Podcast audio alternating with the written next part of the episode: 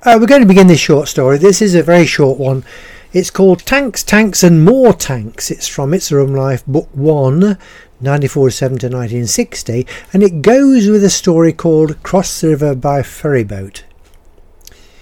Recalling memories of the early 1950s and crossing the Humber from New Holland to Hull, this particular visit came to mind. My mother had a distant relative in Hull who was a customs official, and he contacted us one day in the late 19, in late 1953 to tell us they had something unusual on Hull docks, and if we wished to go and look, he would show us round. We made a date, and duly left to cross the Humber again on my favourite route. I would think the car this time was a Mark 1 Ford Zephyr 6, one of the best cars my dad managed to get his hands on, and because my mother approved too, it stayed. Father's big weakness, apart from girls and cigarettes, was cars, but he never got round to servicing them. Perhaps he just could not afford that bit of car ownership, as mother managed to keep him poor perhaps to prevent the chance of any further involvement in other ladies. Back to the story. We were on our way to Hull Docks.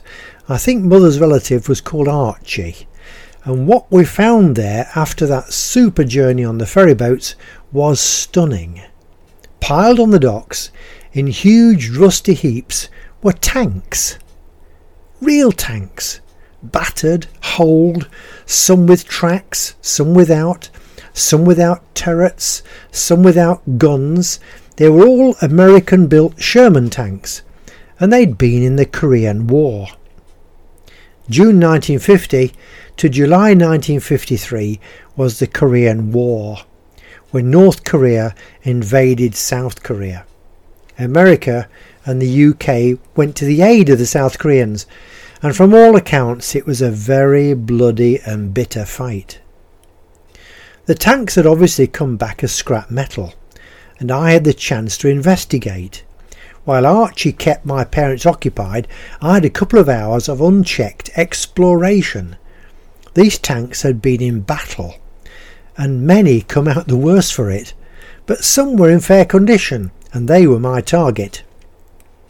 For a couple of hours, this nine year old was a tank commander, a tank gunner, and a tank driver there was sufficient with turrets and access to let the imagination run riot.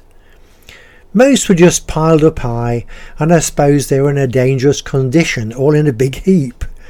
I did not give that a thought. I disappeared for a couple of hours into another world.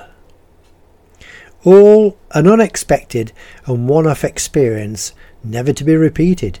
To me, it was well worth that special journey, and I still had the return ferry trip and excitement of mounting that old wooden railway staging at New Holland to come. Thank you for listening to that little story brought to you by Cracker Books, written and read by Keith Sanders. There are over a hundred other audio stories to listen to, lots to choose from on this Buzzsprout site. There are free books to read. If you look at our Crackerbook site on Facebook, downloadable to any device you wish. Thank you for listening.